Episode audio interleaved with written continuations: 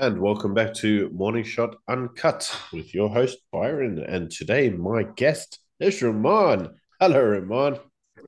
Yeah, so this is Byron's idea. Apparently, the audience wants to know more about us. So, in this particular scenario, Byron's going to interview me for this podcast. So, hopefully, you find that entertaining. Yes, Roman has interviewed all of us and we've all answered his questions, and he remains behind the camera, behind the mic, and never actually says anything. So, you know what I thought would be a good idea for the audience? Why don't we interview Roman and find a little bit more about Roman? So, Roman, thank you for joining the show today. You're in Johannesburg. Have you always lived in Johannesburg? Yes. I got here when I was three, and I've always lived within 50 kilometers of the city center. So, yeah, I've been here my whole life. And how do you find Johannesburg? Because obviously you've got pretty much a shithole mayor at the moment, don't you? Joburg's great for a number of reasons. Number one, close to hunting areas. Like you drive two, three hours, you, you know, in the countryside. Uh, number two, it's the cheapest place in the world to live for rich people. Not that I'm one of those rich people, but it is. It's relatively cheap here. Number three, I know people are going to laugh, but it's diverse, right? I've got Indian mates, colored friends, black friends, white friends, and everyone in between, European friends. And they all like coalesce around Johannesburg. And number four or five, I don't know what to be on. Uh, it's it's huge. There's lots to do. It's still the economic capital of Africa. I don't care what anyone says. The opportunities are massive. The people that you meet here can change your life. So Joburg is great. I don't give a fuck about who the mayor is, though. So obviously, you mentioned a point there, which some of our audience are not actually aware of. So you said that you've been there since you were three. So you correct me if I'm wrong. So you were born in France, and you moved to South Africa when you were three.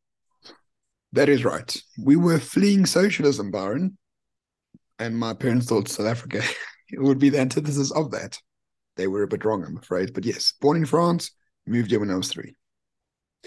And you obviously have a, a mother and your father. They're still with you, right? Uh, yes. Well, and your mother's moved back to France. So my right? mother, that's correct. My mother's in France, and my father is here, not too far from and me. You've got you, how many kids are there in the family? I have three sisters, plus me, three so sisters. four. So four of you, so a rather large family, and I believe that some of your sisters are actually in the shithole that is called Australia. Unfortunately, so they found love over there, and yeah, God bless them. I would have moved there for love or money. So that actually brings up to the the first point. Well, obviously something that we talk about quite a bit, and obviously our audience would really like to know. Uh, the pleasantries are out the way, so let's actually look at a little bit more about Roman. So you've often often said that you wouldn't immigrate. Why? Well, where should I immigrate to? This is my home. This is where I belong. This is where I've been for 33 years. I've been to most places in the world. Nothing ever grabs me as feeling like home. And as we keep saying on this podcast, this is a pioneering society. This is where I want to be. I want to be a part of those pioneers. I don't want to live comfortably and get Starbucks and go for a pint at the pub and feel safe. Like that sounds very boring to me and my family. So I don't know where else I would rather be. Maybe in other parts of Africa. Like if I had to leave, I'll go to. I actually heard from someone from Zimbabwe today who lives there. Peaceful, calm, no crime. Zimbabweans are pretty good people. So maybe, who knows? Maybe we'll go to Zimbabwe if we really need to leave South Africa, but not to Europe or any place that's like overtly white. Yeah. So obviously we've discussed this on many occasions, and you know, the obviously the audience's bulk water will always be, but yeah, Roman, think about the opportunities for your kids. Your kids will have so much more opportunities in Australia or New Zealand. And what would your response to that be? Well, opportunities for what? To to do what? Um I, I, I just don't don't get it. I mean, I understand if you want to be like a corporate mole and have a white collar job, yeah, South Africa might not be the best place for that. But you're in the wrong country if you want that. This country is about pioneers. This country is about you know, crime and smuggling. And you know, that's how you get rich in Africa by, you know, trying to have a corporate job and doing your nine to five and getting your pension. And that worked 30 years ago. Now, no. Like you, you can't have an employee mindset if you live in South Africa. I know that's like hard to it sounds makes me sound like an elitist, which I am, maybe, but you can't have that employee mindset to thrive. You can live comfortably as an employee, don't get me wrong, but to thrive, you must be an employer. I would agree with that. As you both know, we are both employers. I employ more people than you do, but hey, that's right. It's no competition, is it? Anyway, so actually, that does bring on to a different, very interesting question. So, obviously, what do you do for work? I'm a attorney. Well, not really an attorney. I didn't actually write my exam, so I'm a. I call myself a legal consultant. So I got an LLB, and I do deceased estates. So when people die, I make sure all their stuff gets finalized correctly. I'm also a director at DRSA, and I'm the co-owner of Morning Shot along with you. So those are the big three things that keep me busy on a daily basis. Yeah, obviously you also do some insurance stuff, mm. which we did together. Absolutely. So obviously you are not an admitted attorney, but you are a practicing attorney, but not in a law firm. So tell me a little bit more about that. How did that actually start out? Because obviously you are you do own your own company doing estates. Yes. So you must have had a uh, period where you qualified and then you thought to yourself, yeah, I'd go get a job and become a lawyer. What happened then? No, so I did my first year of articles in Boksburg of all places. For those who know Joburg, Boksburg's really great. And then after a year, I just couldn't work for someone. But during that period of time, I did estates. He was a conveyancer, and there were a lot of estates that came through where you have to finalize the estate to transfer the property. So over a year, I learned how to do estates. And then, I mean, after a year of being employed, I just knew I would never want to be employed in my life ever again. And so I just created a company and I said, well, I was doing the estates for the conveyancer. I'm sure there are a lot of other attorneys out there who have clients who do pass away, but they don't specialize in estates. So if I can be a legal consultant to them in terms of administrating estates, I'm sure there's a, a viable niche in the market. And there was. And there was. But the problem with that is you sort of looking at state failure in the face because for an estate to proceed, you need authority from the master's office of the High Court, which is part of the High Court. They don't have any backup for load shedding. The corruption is incredible. They're very slow on authorizing anything.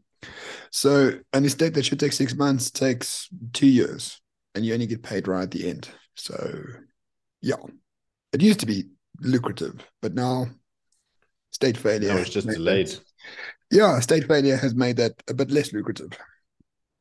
Yeah, so obviously you then got involved in DRSA, and for those who don't know the story of DRSA, well, that's a podcast in itself, and we won't go there. But what what actually prompted you to to join DRSA in the first place?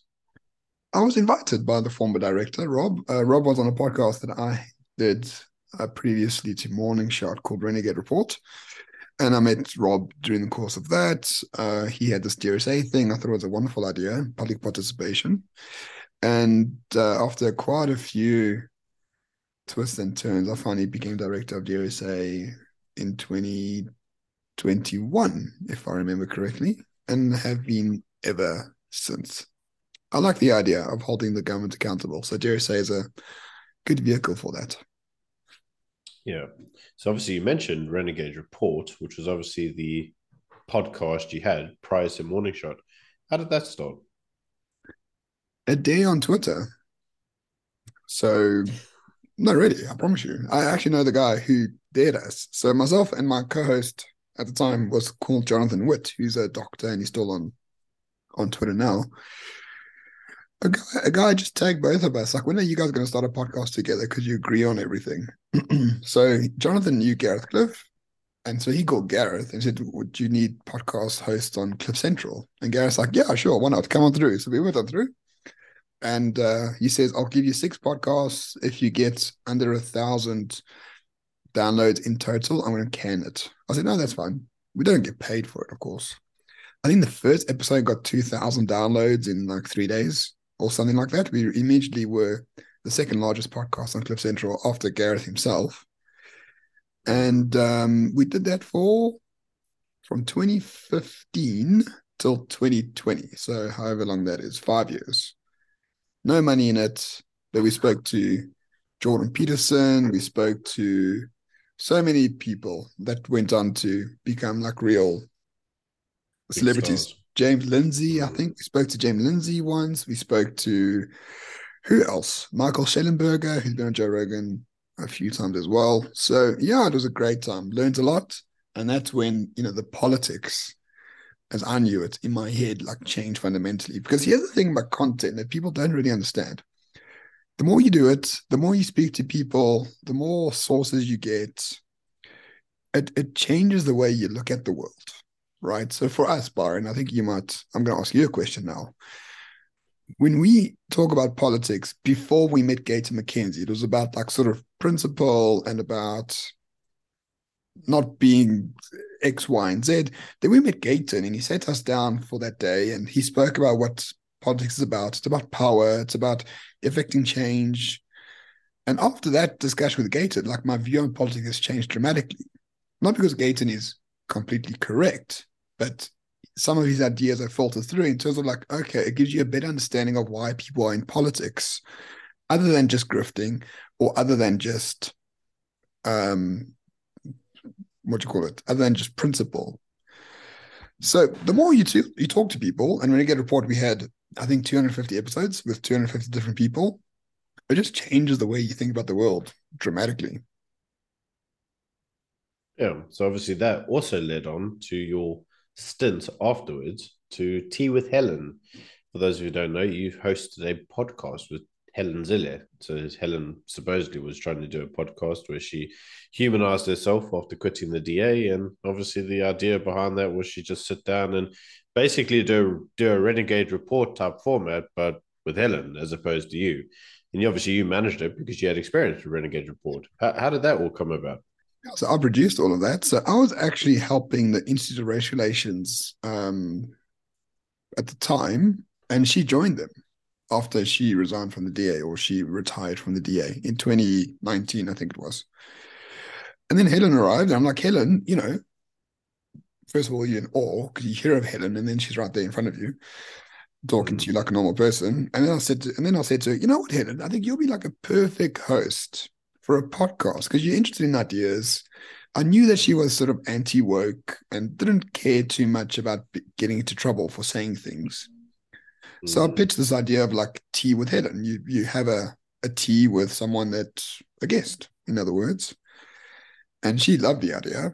And so I produced, I think we only had about five episodes before she went back to the DA. Ironically, all the people that she invited onto the show were all the people that blocked me on Twitter. they were all journalists who hated Helen Zille. so so they, they would be invited to tea with Helen. They'd be like, oh, yeah, I love this idea. I'm coming. And then I'm the one that greets them at the front door. And they're like, oh, what are you doing here? You. like, I run this. I'm the producer. so that oh was pretty fun. God damn it. But yeah, that's that's uh that was an interesting story. What happened to Renegade Report? Because obviously we know eventually closed. So what happened there? Uh, I think we sort of were very early for like sort of conservative right wing podcasts. Very early, no money, and most predominantly Jonathan. Jonathan wanted to go full time medicine. I think he just qualified mm. as a specialist, and for me, I just you know had a child.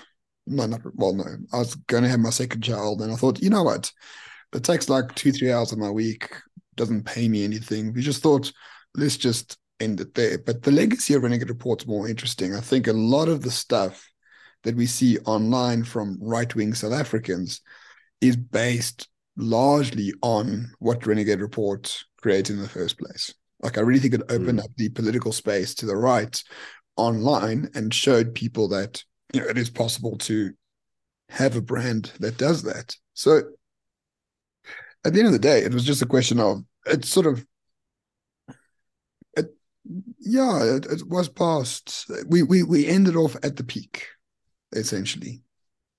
Yeah, I mean, obviously, since since Renegade Report, we've seen obviously, you know, we obviously have Morning Shot now, which is kind of a it's got an offshoot or a reincarnation of Renegade Report. But as you and I discuss frequently, there are a lot of copycats now, right? I mean, there's Joe Amelia doing a show, then there's obviously Big Daddy Liberty does his show, and there's a variety of others that are all copying the format.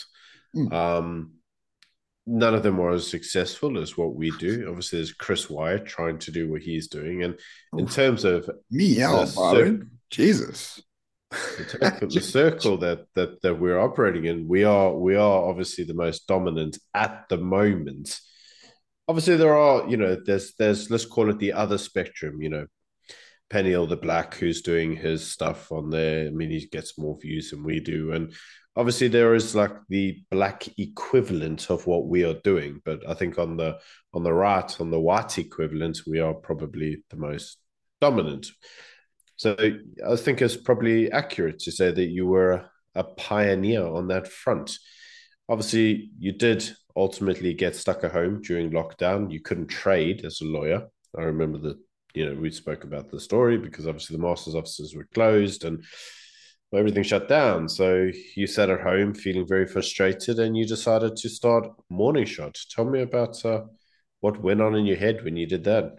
Actually, it was fortuitous. I started that before COVID was a thing. So I started, the first video went up in January of 2020. So this was, you know, way before lockdowns and things like that around the world. Hmm. So I read a book called, during December of 2019, called Atomic Habits by James Clear, which is a phenomenal book. It's the only self help book that actually helps you in a material way because it tells you that you are not, your habits define who you are as a person. Right. So a lot of people say, oh, genetically, I wake up early, or genetically, he's a better golf player. Most of that stuff is absolute bullshit. Right. For the most part, you are defined by the habits you take on in life and the habits you stick to. So if you are a a gymnast or a sports person, the habit of eating protein with every meal is what defines you as an athlete rather than reverse engineering. And and the book basically just said if you want to be good at something, just do it as often as possible and and make it iterative. So make it better each time you do it. So I thought to myself, you know, I always wanted to do sort of video stuff. As a child, I wanted to be like a film director, you know, direct the next Black Hawk Down or whatever movie you know I loved at the time, and I thought, well, you know, YouTube could could do that for me.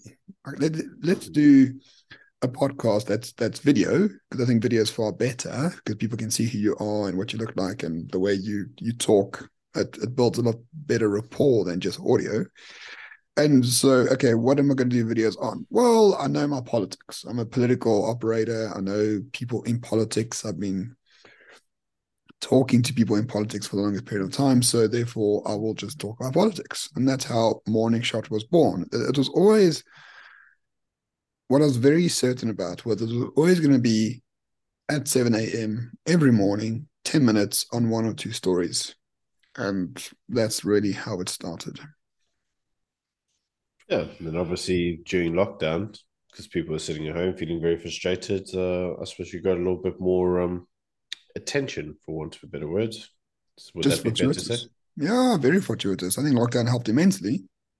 I mean, I put in a lot of hours. I mean, we did. I think I had a live stream every day at five for eighteen months or so. That. And uh, the mm. videos, I was by myself. I don't know how to edit or anything, or you know, create artwork. Go back on this channel three years. Look at the those thumbnails. Wait, horrible. So I did the whole thing by myself, and I was just learning on the go. But uh, yeah, lockdown certainly did help. That's for sure. Yeah, and then obviously at around I think it was like twenty five thousand subscribers or something like that. You obviously had the birth of your second child, and then you decided to uh, originally, for those of you who don't know the story, obviously you decided that you were getting to the point of quitting YouTube and saying, "Screw this uh, morning shot thing. I'm not getting paid for it, and I've got kids and." families and jobs, and you nearly you nearly hacked it in. And for a period, I think it was uh, an April period, you uh, you reduced the the videos on Morning Shot quite a lot. That obviously prompted you and I to to take over the reins and make it a little bit easier and change the format. I think the audience would like to know a little bit about your mindset from that period. Like what went through your head? So the original thing was I, I was doing it for close to two years, sort of alone, right? And you know, making a video it, it takes five minutes or seven minutes to watch it, but to make it is like three three hours, four hours, especially if you're doing it by yourself. Mm. Uh, YouTube wasn't paying much at all. And after a while, I mean, Byron, even you know, sometimes we start recording, we're like, what the hell? do we have to really talk about this stupid thing again? Like it's just like mm. it's almost like a, a continuous stream of bullshit for South African news every day. So I thought to myself, at the time I was I was researching YouTube, like there was no tomorrow. And what was really gripping the viewers of YouTube was like these long, very well produced documentaries but of course, you can't make one every day because it takes like 30 hours to make one. So I thought to myself, okay, cool, let's make those things rather. So I have time to script it, I have time to do the editing, and I had help for editing back then. And then we released, I think for a month, we released about four or five or six, and they went nowhere. They went mm. nowhere. People didn't like them. They didn't understand how we go from, you know, daily shows to like these I, I think they were good documentaries, but they they were a little bit all over the place. And the the, the transition from daily personality driven news to sort of less personal, less personality driven, but more interesting, better produced content just really didn't work for the morning shot audience whatsoever. So then you and I had a discussion. We're like, okay, cool. Let's just share responsibilities then. Let's co-host the show because then we sort of bound together and we rely on each other to do the show together all the time. And that's really where that that started. And I think it's worked mm. out quite well. Well, it didn't work out to start. I mean, it was very difficult yeah. to kind of like learn to gel together. I wasn't as experienced in podcasting as you were. Um, you know, that became, you know, for those who who watch these kind of things, they look at them and they think, well, it's just natural, right? You just sit in front of a camera and talk. I mean, we've seen it on Twitter. A guy will go, "Ah, oh, you two are just two two stooges that just sit in front of a camera and talk." How hard can that be? And actually, it's a lot harder than you think, right? I mean, the first time I think you yep. you said to me, you were like, um, "Yeah, here's an exercise to get you comfortable with the camera. Like, just go to the camera, one minute, just say who you are, what you do, just just talk." and it, like it seems like the easiest most stupid type of thing in the world. And then like i think i had to record the video like nearly 20 30 times. I think people at the back of my office probably heard me swear because it's it's tough man. It's actually really tough. It is so, tough. um, people have no idea what it means to speak to an inanimate object and keep eye contact with someone who doesn't have eyes and try and make sense of the words you are saying it is super tough it's like doing public speaking without ever having done public speaking. It's the weirdest thing, and no one understands it unless they try it. Absolutely. I think once you've done it, then you're just like, ah, actually, it, it becomes easier with time. But you know, you, I will say, you know, I don't often talk positively, but you were very patient with me, and you were actually very, very good at uh, teaching me stuff. And you know, any development I made on that front, I wholly attribute to to you on that front. So, oh, that's very kind. It's not just Thank you. That's not to that's not to stroke your ego. It's just it's just true. But um, you know, obviously, we it took some time to get used to. But you know, I will say that even from my own perspective, and I'd like to hear your perspective on this, mm. but researching the news every day and like really being there and being in tune with stuff, it's soul destroying, man. Like it, like sometimes you know you got to go make a video and you know like people are just going to be like really like nah that's nah like you know you know that it's going to like make make people feel nah they're just going to be like really upset and you're like it's because it, you're upset you so you know like but you somehow got to make a video on this and then obviously you know all the connecting dots of where things are going and like there's just a core of your soul that just feels like empty. And it's uh it's tough man. Like when you have to go report on the news every single day like soul destroying yeah yeah but also i think it's very important for people to understand like we're not here to be like there's a lot of people a lot of grifters out there that that, that like paint the worst case scenario like the blacks are coming for you and like the thumbnails like a black guy with a machete in his teeth with blood dripping, like you know, like like that's not us at all. Because you've been watching Loving Laugh again. I, I didn't want to say anything, but yes, but a lot of people sell fear on YouTube, and I think fear sells very well. And I think we, if we had fear to sell, we would be at two hundred thousand subscribers with millions of views. But we don't want that because you've changed my mind on something. Um, I'm talking to Byron here because Byron came onto the show and he's like, I don't want people to immigrate. I'm like, why? Who gives a shit if they immigrate? Like, no, I mean, you know, we need people with skills here. We can't have a brain drain. It's difficult. Uh, you know, the, the, more mediocre the population becomes, the more difficult it is to do business and to build stuff and to become stateless and and pioneering. And I thought, actually, it's actually a very good idea. So you gave me the um, idea of making a video called "Don't Immigrate," which still holds up very well somewhere on our channel. Then I went on Conscious Caracal's channel to talk about don't immigrate. And I think that has changed the way we do our videos as well. So before I used to be like all like, you know, the ANC wants to kidnap your kids and put your wife in a gulag and, then, you know, all the rest of it. It must still be true which which is probably still true. Uh, don't get me wrong, still true. But now that we have this idea of we don't want to scare people, we want to inform them to allow them to make better choices to stay.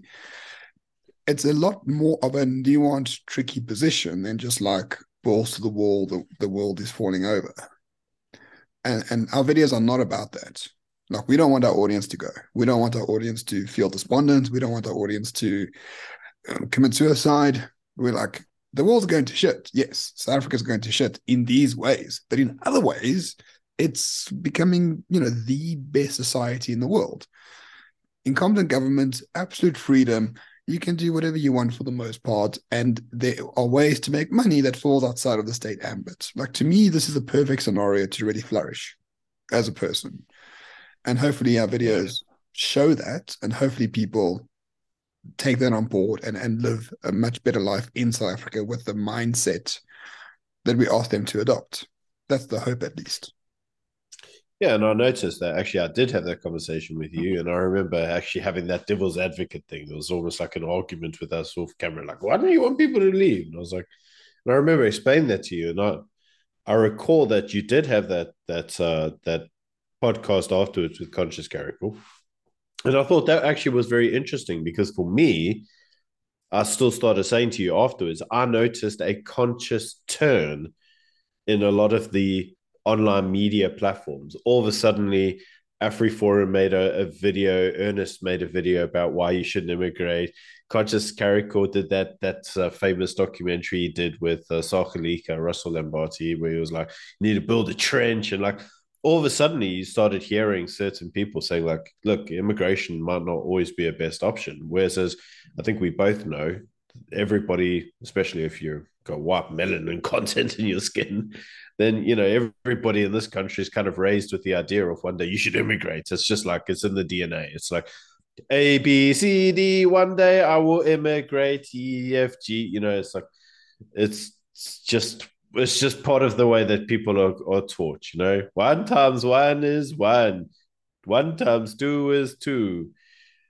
One times three is one day I will immigrate to Australia. you know, it's just like it's it's in the DNA, man. So it's it's was really rare to hear people say the reverse. I mean, obviously there's this whole hashtag I'm staying thing, but you know that's just some some stupid people trying to virtue signal isn't it? Whereas it's actually saying yeah. i'm going to stay because i want to do this is, is actually was was different. And it was great to see that after we had had that conversation that even your own podcast started to affect the other way that other people spoke. I mean I, I will say that was well over a year ago and it does feel like the mood is changing a little bit now. Some of the podcasts have got back to fear porn especially with some of the things that the uh, the ANC is doing. I mean, I was very pleasantly surprised to to watch a video today with uh, Ronaldo Gous, and he's done a, a, video on there around the NHI, going, guys, don't panic. You know, minimum time period to get this thing up and running. That's with no court cases and nothing. It's like fifteen years. You know, it's like, and that's assuming the ANC is still in power, and pff, there's no ways they're probably going to be with you add court cases and ANC screw ups and the way they can't manage anything, we're probably looking at 20, 30 years minimum, and there's no ways the bill will survive that long. So that was a nice measured response. And that but that's not the norm, as I'm sure you you appreciate. But going but back to our con sorry, go for no, it. sorry. But I really think lockdown has killed that. I, I really think people were thinking to themselves, oh, the ANC is actually not competent, but they are the government and we should sort of fear them a little bit and things like that. And then lockdown came and they're like, oh, no alcohol, no cigarettes, no nothing. And then the YT say, yes, boss, yes, boss. And they sit in their house for three weeks. And then it's extended to five weeks. And they're like, oh, I'm dying of nicotine withdrawal. And then I think after like a month of this bullshit, people are like, you know what? Fuck you, Cyril. and fuck you, your mother as well. And I'm just going to go get cigarettes and I'm going to get them delivered to my house for a cheaper price. I'm going to go next door to my neighbor, grab whiskey, and pay them in, I don't know, in some other ways. I really think lockdown has brought people together that wasn't possible without it. And it really showed how incompetent, useless, malicious, and evil the ANC actually is. But the most important element is that they are possibly the most incompetent government the world's ever known. And once you have the mindset of the ANC being completely incompetent, whatever they do becomes far less important. So I think there's a con- the contextual us plus the lockdown plus inter- interpersonal relationships developing throughout all that stuff sort of comes to like you know we can live quite comfortably here as long as we ignore the government. We are aware of what they're trying to do, but we've got time to circumvent it and, and build things that do that anyway.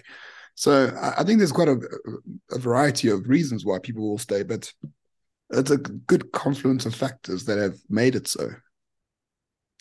Yeah, I'd, I'd agree. I think for me personally, only speaking for myself, and I'm not the one being interviewed, but you know, lock, lock, lockdowns did kind of show to me that if any, if I ever had any thought that governments were needed, I think lockdowns turned me into the world's biggest libertarian, man. Like I just I got fed up with governments after that. If it was the UK government, the US government, the South African government, I didn't care. I just look at every government now and I just think they're evil. I just think states need to go, man. Like for me personally, I remember sitting there and the and I got actually stranded in the UK during lockdown.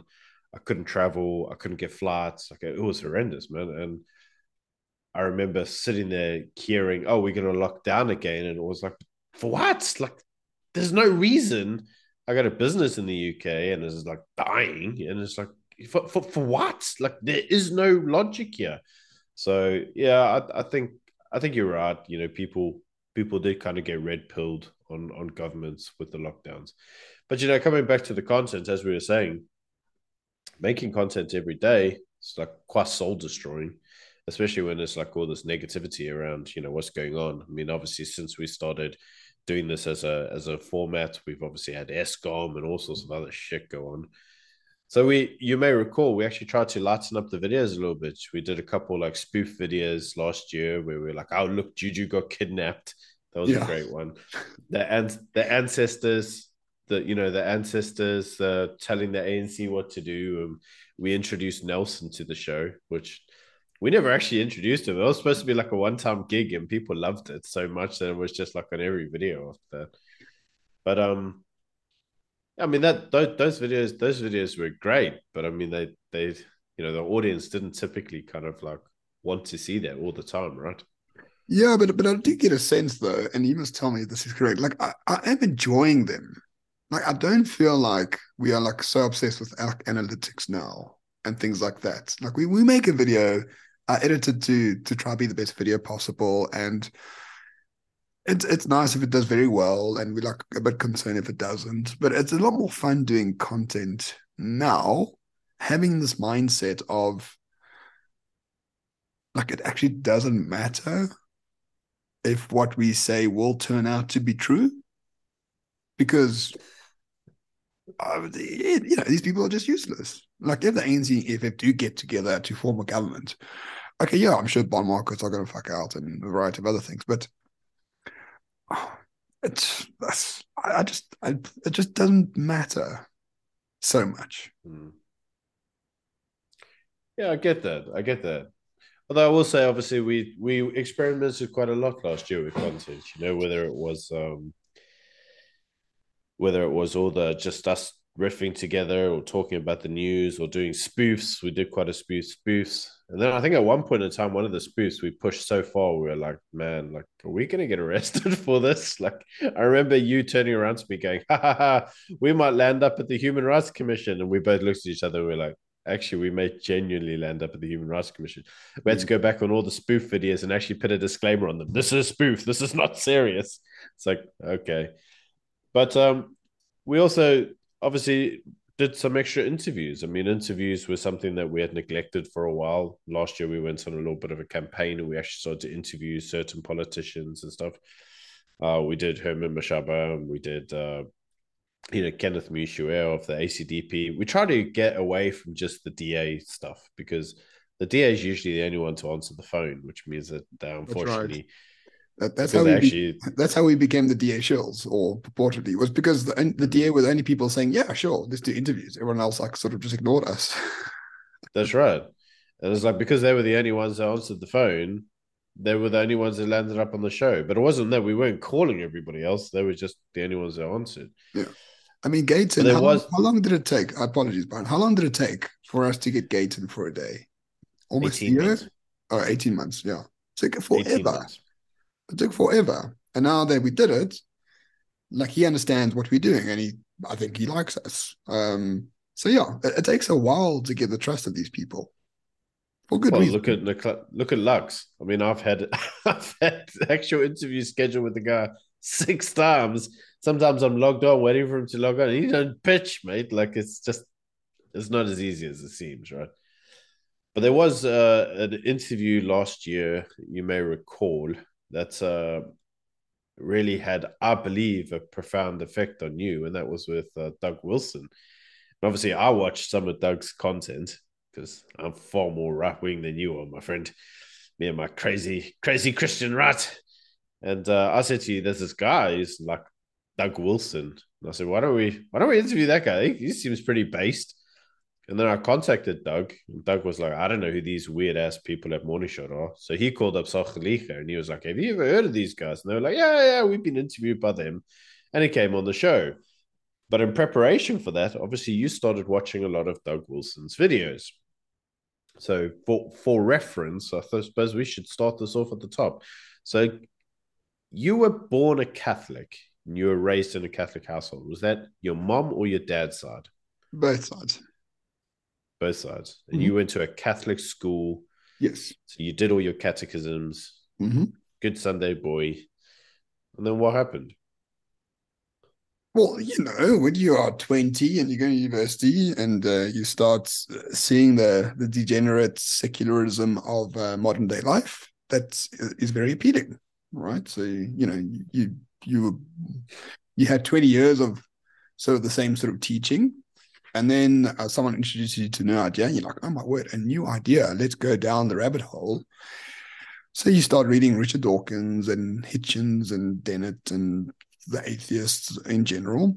Sam Harris. Uh, Sam, oh god, yeah, Sam Harris, and then you're like, yeah, this makes so much more sense. Like my whole childhood was a lie, you know, because at 21, you know everything, right? So that really was it. I mean, I blame university and meeting all sorts of people that I never knew before. And these were just godless people. They seemed fun though at the time. But I was never Nietzsche Nietzsche was fun, but he still died from syphilis, so I actually went to Nietzsche's house in Switzerland, believe it or not. I love Nietzsche, by the way, one of my favorite philosophers. Uh, so that really was it. Like you sort of just, you know, once you leave the house and you you get to meet new people, you imbibe the ideas that they have, and some of them are, are excellent, like you know, PhD philosophers who can argue that a paper bag's actually uh, a moon of Saturn, based on these fundamental principles, and you just you just you've been hanging around with Germ again, haven't you? He's not a philosopher. but he would probably argue that the moons of Saturn are a paper bag. So yeah, yeah, but I don't think he can philosophically argue that um, as much as my friends can. And then what, what really changed after that was, I mean, once you have children, you know, once you love something more than yourself or your wife, it changes your your idea of life fundamentally. And I started following a few more sort of Christian apologetics on Twitter. I read I read a few Christian apologetics growing up, and uh, you just revert back to to what you know because it makes much more sense in the time that you live in. Because the fundamental problem with liberalism in the classical sense, or the British sense of the word, is that when you actually read Locke and you read the Enlightenment thinkers, they were describing a philosophy of rationality for believers, for Christians. It's not a moral foundation, it's not a moral philosophy, the Enlightenment. It was basically that we already know that you're moral people, and then we can just add to that morality through rationalism, and you can believe what you want and all the rest of it. But if you take the morality of religion out of the Enlightenment, you're left with, well, what do we have now, where everyone is a cat and a dog and transhuman, and the truth doesn't matter. So the, I didn't get red pilled. Like I just saw the world and thought, fuck, what a terrible place. I don't want to be like that. Mm. But I know that actually a lot of people at the time said it was my fault. My fault. I turned you into a, a Christian rat. I pulled you more rat. I would I corrupted the great Roman because you were a big atheist before then. Now, would you say that you've gone particularly heavily religious and you've gone like proper Sunday school and no. reading your Bible every night, or would you just say that it was just your your framework of reference has changed? No, so I made a few friends who are uh, like Catholic priests, uh, especially like the European ones. There's quite a few here in Johannesburg, so I get along very well with them.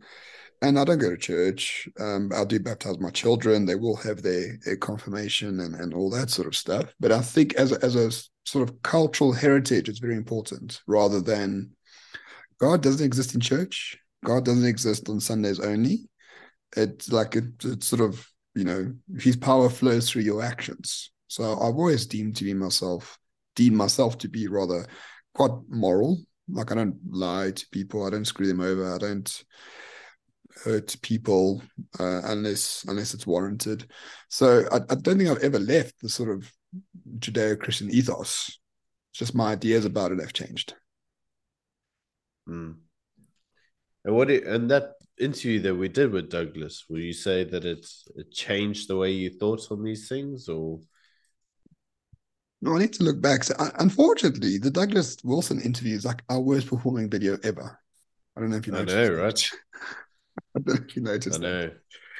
But looking, looking, but what, what what Douglas does very well, like he doesn't have to use scripture to make a fundamental point about humanity.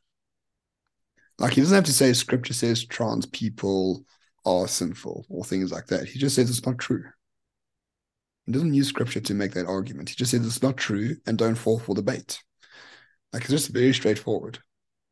It's like mm. if you go to, you know, it's like people who live in corporates, and we, I'm, I'm, I'm sort of working with someone who was in corporates for a long time, and just to get that person just to tell the truth is impossible. They've got all this jargon and terminology and this and that. You're like, listen, we are fucked. We need to do X. That's what you need to say. I don't know why we need our meeting to to do anything else. And that's what Douglas does. He just like cuts through the noise completely, goes straight to the point, using words everyone can understand, and that's very persuasive. Yeah, I really like his content.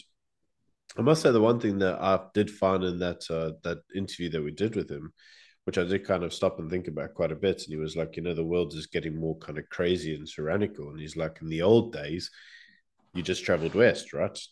You went to the new frontiers and you found new places. He's like, look, there's nowhere to go now. The whole world's uncovered. Everybody, everywhere's populated, and we got, you know, we got borders everywhere, and we got established orders, and blah blah blah. He's like, there is nowhere to go. So we even said to him, "Well, like, what do you do, Douglas? Like, you know, obviously a big thing in South Africa is we talk about immigration. Like, do you immigrate? And he was like, well, to where? When you get there, are you going to have the same problem? And then what are you going to do? Immigrate again? Like, what are you going to do? Yeah. It was that, that was, that for me was quite a, should we say, a somber, a somber, a somber dose of laugh because he was just like, you know, there's nowhere to go, my friends. Like, you can go over there, but you're just going to get the same shit all over again. And it, it was, it was interesting. It was an interesting view from him. But obviously, I noticed that following that, that uh, that interview, you know, some of the way that you referred to things changed, and the way that you kind of looked at things slightly changed. So, I'd like to think that your the work you did on that interview leading up to it, you know, had an had an influence on the way you think. Well, I think I think I, am more much more comfortable explaining things theologically than before. So mm. because because by explaining it without the theology, it's it's incomplete. Like if you truly say, uh, "I believe in in fundamental, uh, you know, freedom for everyone," then you accept the transmania, right? Then you accept pedophilia. Then you accept all these terrible things. But if you say, "I actually believe in," well, Doug has a good point about the, the friend enemy distinction, the Carl Schmittian distinction of friend and enemy and he was like pro Second Amendment for Christians, you know, pro free market for Christians. It's back to that old Enlightenment idea. These ideas are wonderful, but they have to be constrained morally. And they cannot be given to people who do not have that same moral foundation, because that leads to tyranny and chaos. And I think that's essentially what the West is these days absolute freedom without any moral foundation to contain it. So I'm much more comfortable explaining things in that way rather than in the secular way. Because in the secular way, it doesn't work as an explanation. Obviously, you've got you've got kids. How about your kids? Do you do you teach them Bible stories? Do you take a Sunday school? Like, what what happens on on Sunday mornings in the Cabanac household? Uh, no, we don't go to church. Ironically, I went hunting the other week, and uh, I shot an animal and then I, I, I, was I brought my daughter for the for the dressing of, of the of the carcass, you know, take off the skin and all that sort of stuff, and and then my daughter says, you know, did, he go to heaven? I said, yes, of course he did. Like, but how? He's right here.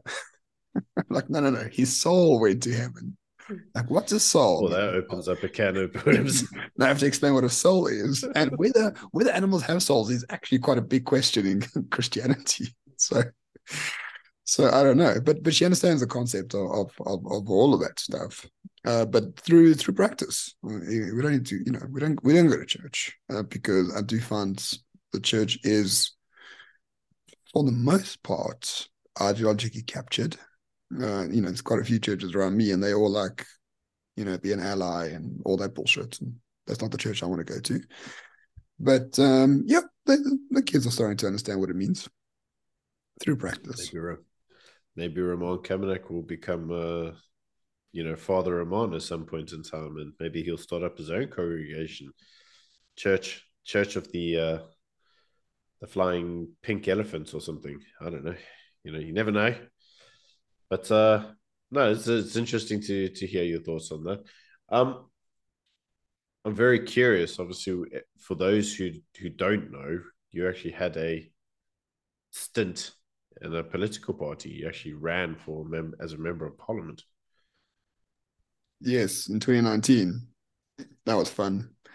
Put me off politics, to be honest. Um, so what? Tell tell me about that. What happened? Uh, we had we had funders who came to us and said, you know, we we see you guys. Um, it was myself and Kenton Pillay, uh, a good friend of mine. And these people sort of knew about us. They heard me on Renegade Report. They heard him on Renegade Report as well. They're like, we really like your ideas make a 10 point plan, get registered as a political party, and we'll give you lots of money to campaign for the election. So we did that. And then when it was time for the funding to arrive, it didn't arrive at all. But we were stuck because we told people that we were running. So we basically pulled a bit of money together. I think it was 300,000 Rand.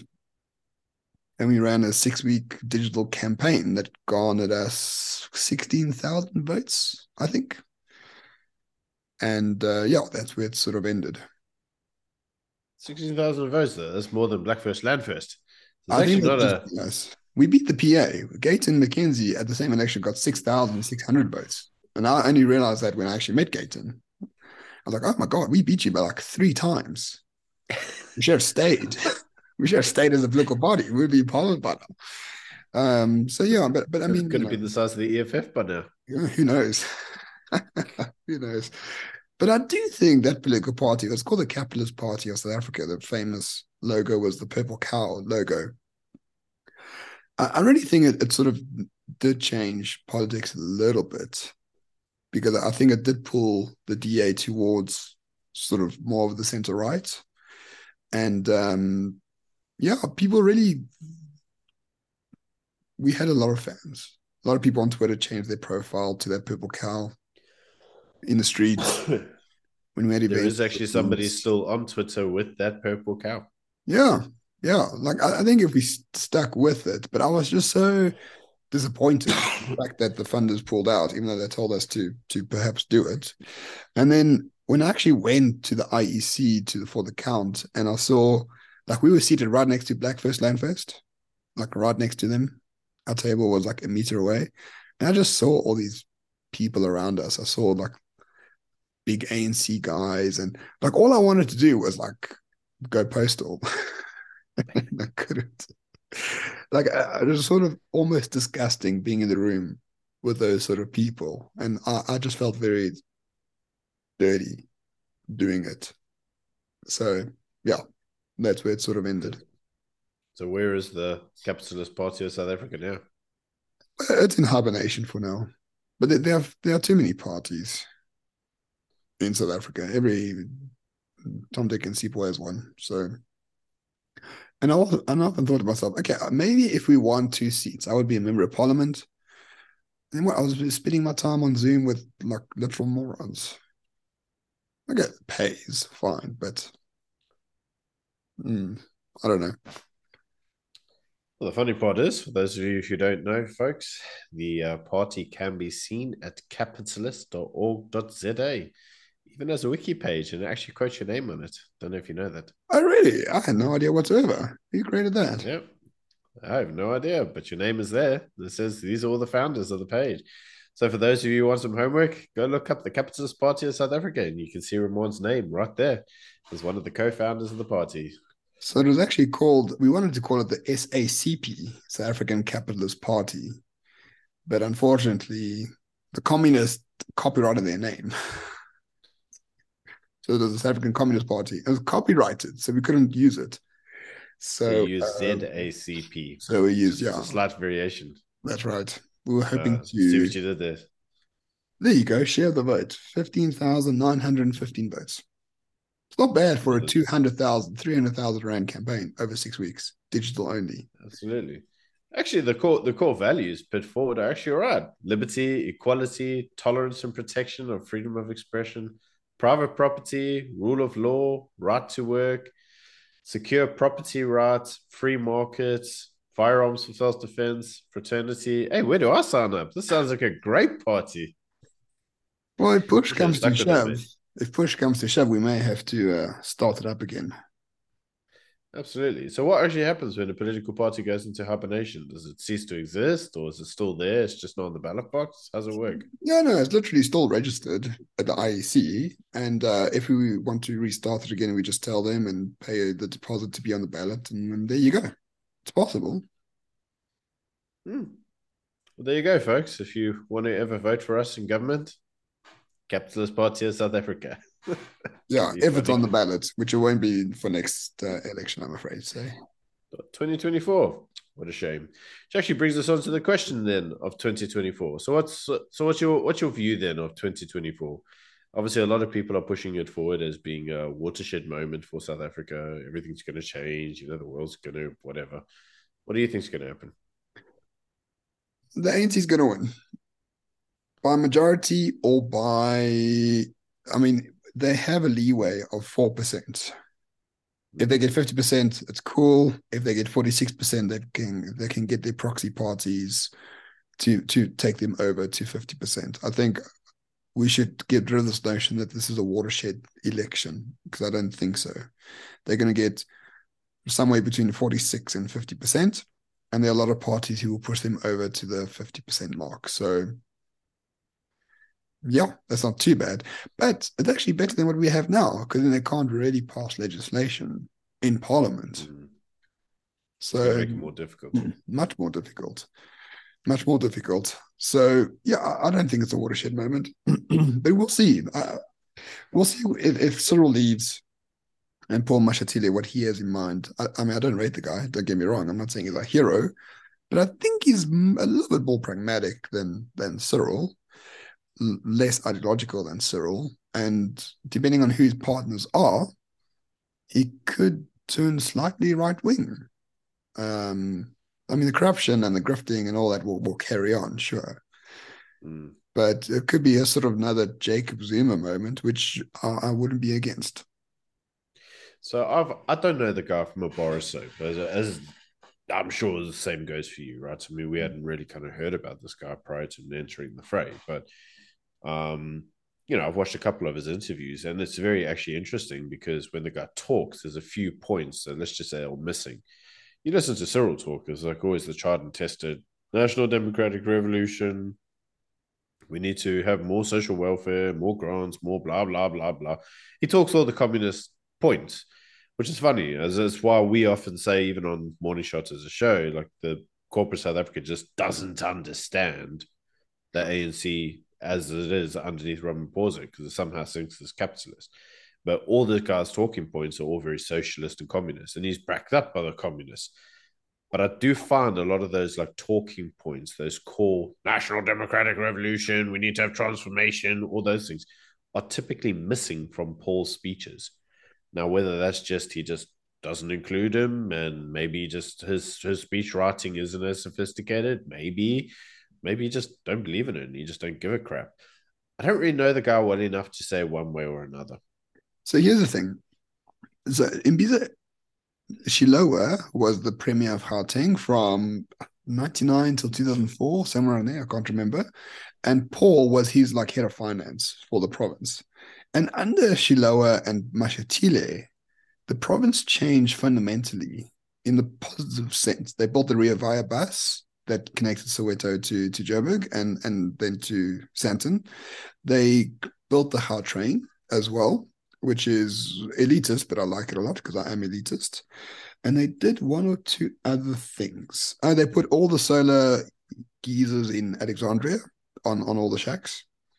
So there was a lot of sort of infrastructure development while Paul Mashatile was in control of the Gauteng province. And listen, it may have been riddled with corruption, and it probably was. Um, as far as I understand, he's got quite a few girlfriends who cost a lot of money every month, in the region of a few hundred thousand rand each, by the way.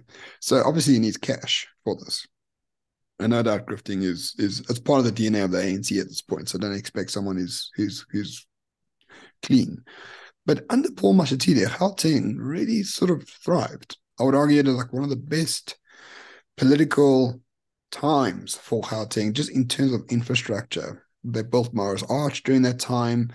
Um, it was just, yeah, it was very different to what it is today. So if you have that same mindset and really plows money into the ports and the railways and the infrastructure of South Africa as a as a main policy, it's 10 times better than what we're seeing today.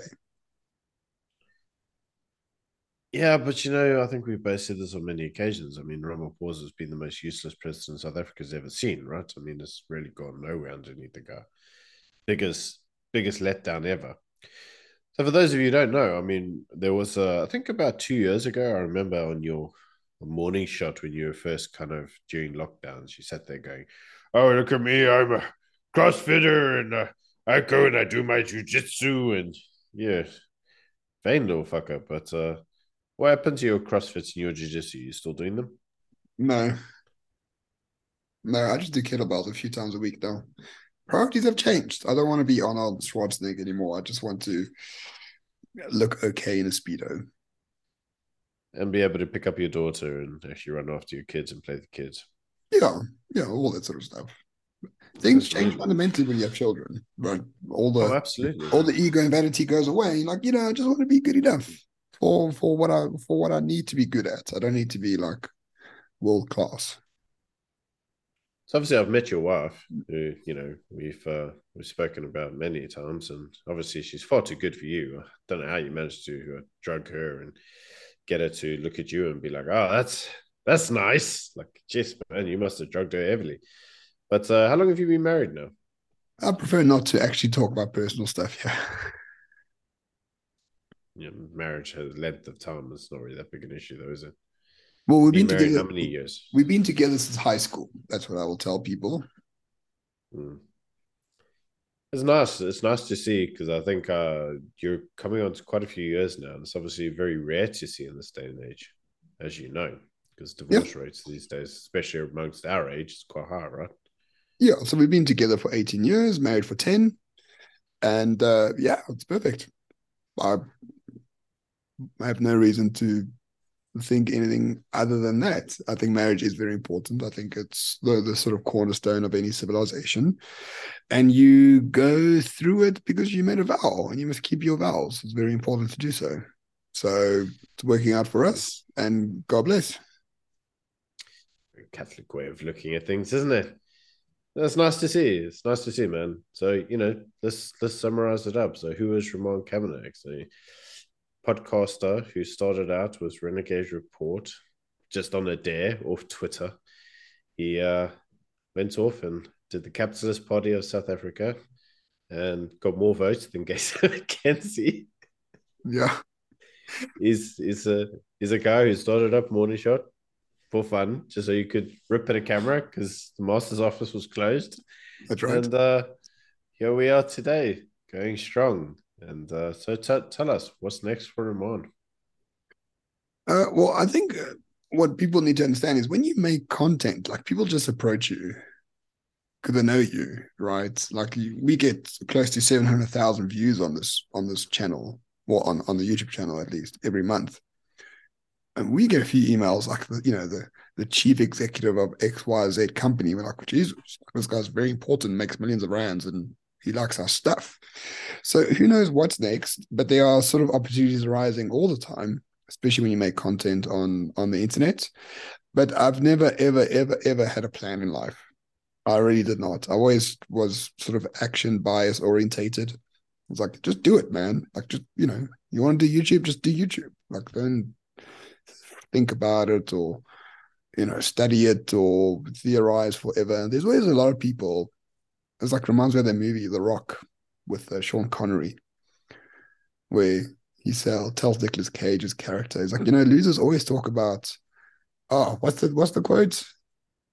Always, yes, losers always talk about trying their best while winners are going home fucking the prom queen. No, I'm not that kind of guy, but I do think like n- iterative doing something every day better than yesterday is far more important than having like a 10 year plan because 10 year plans are bullshit. You know, you're not going to achieve anything in 10 years' time.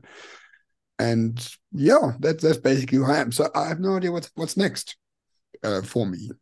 Uh, Morning Shot definitely is still going to be here for many years to come. I've still got plenty of work to do. So I don't know, Byron. I don't know what's next. Who knows what might arise tomorrow in my email inbox or my Twitter DMs. Well, that being said, thank you, ladies and gentlemen, for joining us. I hope you found an interview of actually Roman and Roman talking about himself for once, actually informative and interesting. If you haven't already, please consider joining our Substack as a paid Patreon. Your donations do help us keep the lights on and helps us improve and create the content that we do for you.